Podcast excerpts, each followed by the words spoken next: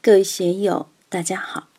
今天我们继续学习《禅说庄子外物》，道家修行的大圆满程序第四讲“道不欲庸，心与天游”第三部分。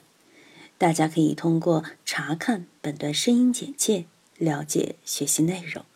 让我们一起来听听冯学成老师的解读。对我来说，尽管我把孔孟老庄禅作为自己生命的一部分，自己精神的一部分，但同时，我对古希腊、古罗马、对现代西方的科学技术一样的心向往之，一样的感觉到他们很伟大。我们要承认中医有非常了不起的地方，但也要承认西医也有非常了不起的地方。有的病西医不能解决，中医可以解决；而中医不能解决的，西医轻而易举的就解决了。这样的事例非常多，所以我们一定要通彻，因为人类文明是有普遍性的，中国的文明是世界文明，西方文明也是世界文明，不能以狭隘的民族主义、自己狭隘的思想情感。来割裂了整个人类的文明，整个人类的文化。所以，心彻为智，彻就是没有障碍，就是无碍。怎样使我们的智慧通达无碍？这个是要修为的，不是仅仅懂了就行。的确，要自己在心性上，对自己的七情六欲，对自己的。贪嗔痴慢，对自己种种自以为是的知见高明放得下，你放得下，心才能够彻，不为理障，不为法障，不为烦恼障，这样你才谈得上心彻，心彻后你才谈得上智慧，知彻为德。什么叫德？在老庄学说里面，这个德。并不是我们平时谈论的儒家的仁义礼智信这样的德，道家认为生命健康的功能就是德，目彻就是德，耳聪就是德，鼻深就是德，口干就是德，心智就是德。我们的五脏六腑健康的为我们服务，就是他的德。如果哪天有病了，心脏罢工。就失其德，失其位，就不尽之尽责了。我们的胃出问题，肠道出问题，不能消化食物，不能让我们吸收营养，不能为我们的生命服务，那肠胃就失其德了。失德，我们的生命就受到威胁，就失职。治彻为德，治彻的前提是要讲究养生，讲长生久世之道。这就需要我们智慧的投入。很多人现在不守子时，海吃海喝，在生活上不节制，尽管非常聪明、非常能干，在工作上这样那样的了不起，但是他忽视了对自己生命的护养，就不叫有德，而叫失德。为什么？因为他的心无彻，心未必彻，他在外面这投资。那投资就是不给自己的生命投资，对生命投资也仅仅表现在医院或保健院里请专家调理。昨天在网上看了一则新闻，一个政协的老干部给卫生部提意见，他说自己一个朋友也是退休干部、大干部，孙子得病了，到儿科医院看病，人山人海，连号都挂不上，别人告诉他。那边楼上还有一个儿科医院的门诊部，那里不排队，但一千二百元钱一个号，是专家门诊。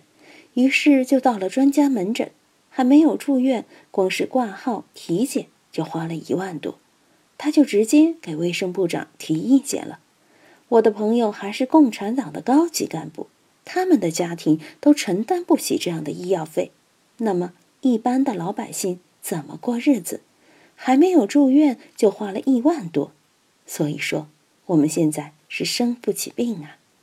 我们韦菩萨的太太得病一年多来，为了治病，韦菩萨是倾家荡产，房子都卖了送给医院，还是没有把太太留住。我们看智彻为德，虽然这个德在道家学说里并不是仁义礼智信的德，但又附带延伸了这个。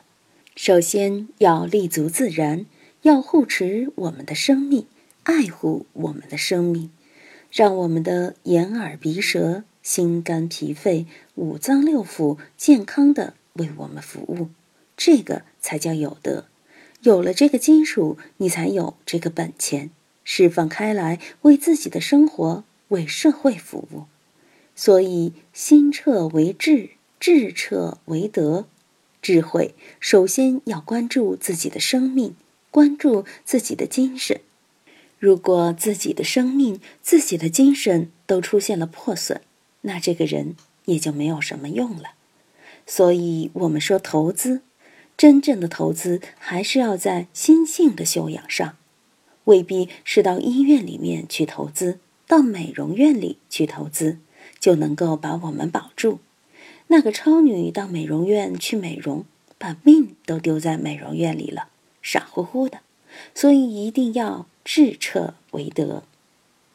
凡道不欲庸，庸则梗，梗而不止则见。见则众害生。道不欲庸，这个大家都有体会。有车的人这两天在路上跑得非常痛苦，到处都塞车。拿我们中国来说，光是一汽的产量每年就是一百多万辆，还有上汽、二汽、北汽。成都也有好几家汽车制造厂，重庆也是好几个。南宁、合肥、西安、广州这几个城市，汽车厂更多。不仅仅是大都市行路难，就是中小城市也开始行路难。阿军他们新会现在都塞车了，所以道不欲塞，只要塞车，大家就起烦恼。什么叫道？自然之道不欲塞，自然之道塞了，就会寒暑不适。过寒过暑，或者雨来的过多，或者就干旱。今年春天，大西南连续一两百天不下雨，这都是天道拥塞。塞是很可怕的一件事，耳朵塞住了你听不见，眼睛塞住了你看不见，心塞住了你就成了智障人士。易经里面有否泰二卦，否卦就是庸。天地不交，贤人在下，小人在上。民意不能上达，圣意不能下达。上传下达嘛。孔夫子在《论语》里也多次讲到：君子之道，上学而下达，就是要上下通泰。社会的信息应该通，信息不通，决策就有问题。人事要通。贤者应该上去，不孝的人应该下来，各就各位。五脏六腑要各就各位，眼睛不能把耳朵的事情干了，心不能把肝的事情做了，肺不能把大肠的事情也包了。大家都应该各就各位。如果有什么东西阻碍了社会各行各业的交易，那么社会的秩序就会被打乱，这个社会就不和谐了。大道也是这样，现在的生态严重失衡，生态污染、森林萎缩引起了频繁的自然灾害，原因就是自然之道被人为的拥塞了，所以天灾频现，老天爷不断的示警。以前彗星出现，日食月食出现，皇上是要下罪己诏的，要大赦天下，整顿吏治。现在把这些都称之为迷信，现在讲究的是科学，都是自然现象，不料理这些事，最多在环境上减排低碳，但也只是说说而已。到底怎么落实环保，我们也不知道，因为这个社会太大了。紫禁城真正能管这些事吗？联合国真的能管这些事吗？一开会就吵架。互相不让步，互相都在为自己的利益与别人讨价还价。耿而不止则贱，贱是什么？就像现在朝韩两方为这个事大家都梗着，心气都不舒嘛。你想出气，他也想出气，闹得都快扔原子弹了，弄得中国也惴惴不安，全世界都不好过。生态环保问题也是梗而不止则贱，贱就是乖戾，就是乱搞，就是失控。情绪失控，社会失控，国家失控，失控以后，灾害也好，战争也好，一系列的麻烦就来了。所以见则众害生。庄子在这里从眼耳鼻舌身意谈起，谈到智慧，谈到道德，谈到大道，最后还是归结于道不欲庸。我们的眼路要通。耳路要通，心路要通，身体七经八脉都要通，智要通，德要通，然后归结到大道也要通。怎样理顺这些关系？